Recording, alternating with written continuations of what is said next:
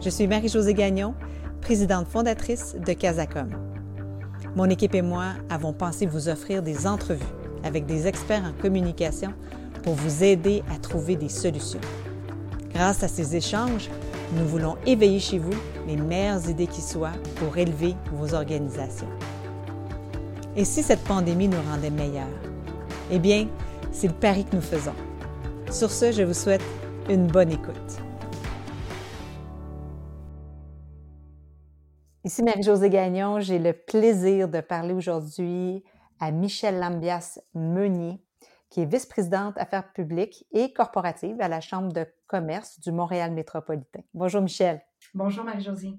En tant que membre de la Chambre, je vois tous les efforts que vous déployez. Euh, je reçois l'infolette euh, quotidienne, j'ai lu les sondages que vous avez faits, j'y ai même participé, euh, les relations de presse, la création de contenu, et j'ai même reçu un appel personnalisé pour m'offrir de l'aide de la Chambre. J'ai l'impression que vous vous êtes tourné sur un dissous. Parle-moi de comment vous avez réagi, qu'est-ce que ça a provoqué chez vous dans un premier temps? J'ai l'impression que dans un premier temps, le défi, ça a été de gérer euh, la crise, comme probablement comme pour la plupart des entreprises, à l'interne. Donc, de voir rapidement euh, comment on s'organisait dans nos équipes, comment on réaffectait du personnel, à quel moment on devait annuler ou reporter des événements dans notre cas, euh, comment on communiquait à l'interne et avec notre conseil d'administration. Donc, c'était les, bases de, ce qui allait suivre, devait partir de ça.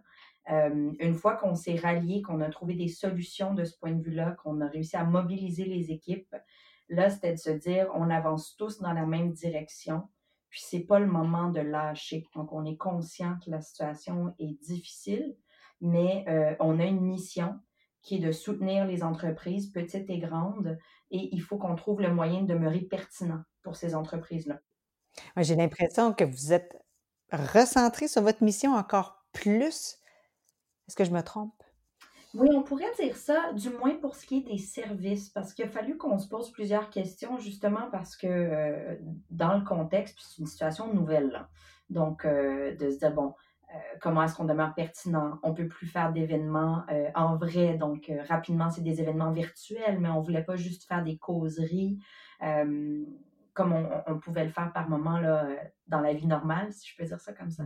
Donc, c'était de dire, ben, on va faire des, des panels d'experts qui vont venir nous aider à vulgariser des mesures gouvernementales pour les entreprises, des sondages. Donc, c'est vraiment de, de cibler le plus précisément possible quels sont les besoins auxquels on doit répondre, quelles sont les questions que les entreprises se posent présentement et comment on arrive à les soutenir là-dedans. Ça, c'est d'un point de vue des services. Après, du côté, je dirais, des affaires publiques, de la voix, c'est comment on s'assurait que notre voix était plus forte que jamais, plus crédible que jamais. Et ça, ça passe entre autres par, oui, les sondages qui nous permettent d'aller chercher des, des informations, de bonifier nos, nos, prises de, position, mais c'était de nous assurer qu'on allait garder un contact hyper fluide avec tous les, tous les cabinets ministériels ou, peu importe le palier du gouvernement, finalement, que ce soit au, au, euh, municipal, au provincial euh, ou à, Ottawa, au fédéral. As-tu l'impression que beaucoup d'organisations qui sont rentrées dans votre champ, euh, dans vos champs d'activité, dans vos thématiques, et comment vous avez fait pour garder votre, votre justement mais votre voix, mais auprès des membres, auprès de votre communauté d'affaires, puis votre pertinence là-dedans? Parce que ça ne devait pas être évident. Là, je vois toutes sortes de séminaires, toutes sortes de formations, de, conférences d'experts sur tous les sujets d'ailleurs que vous couvrez vous-même.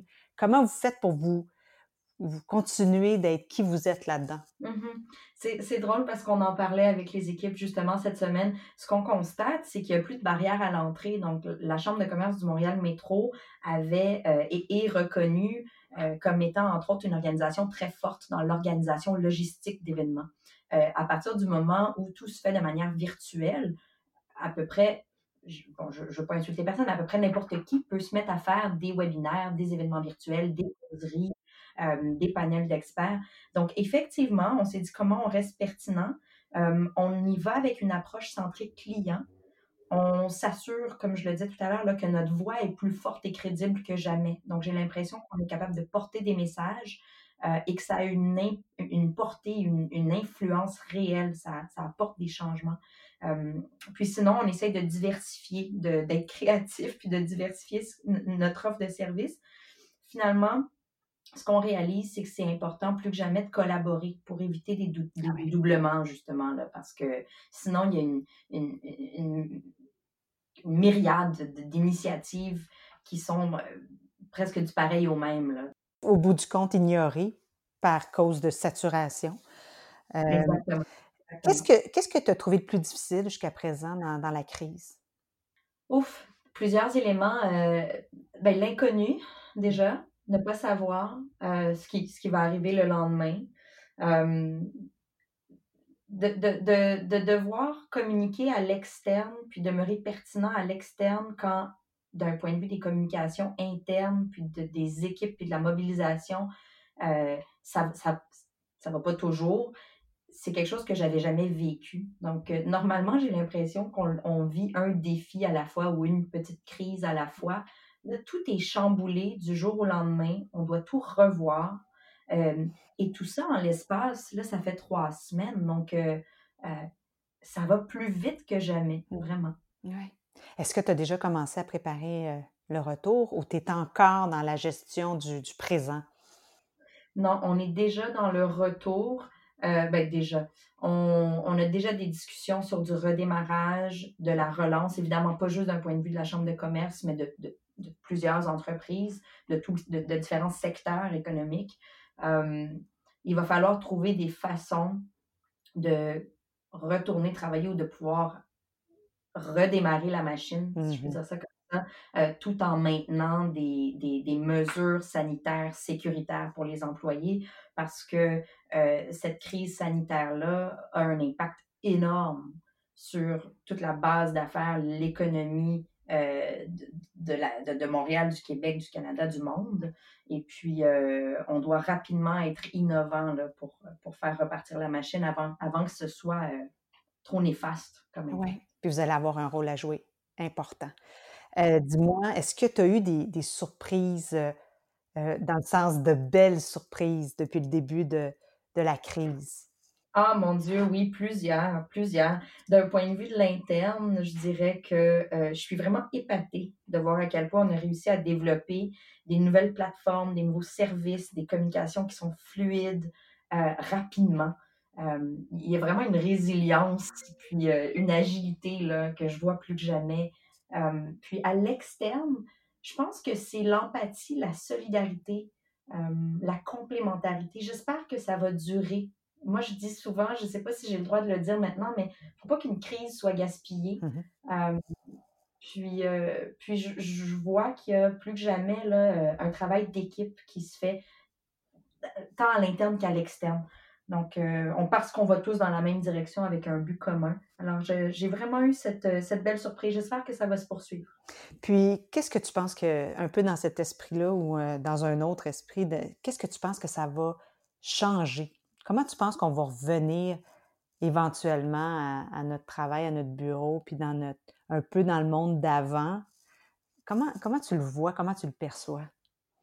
Oui, je pense qu'il va y avoir un avant COVID et un après COVID. Je ne suis pas la première à le dire. Euh, j'ai vraiment l'impression que c'est un bouleversement profond qu'on est en train de vivre.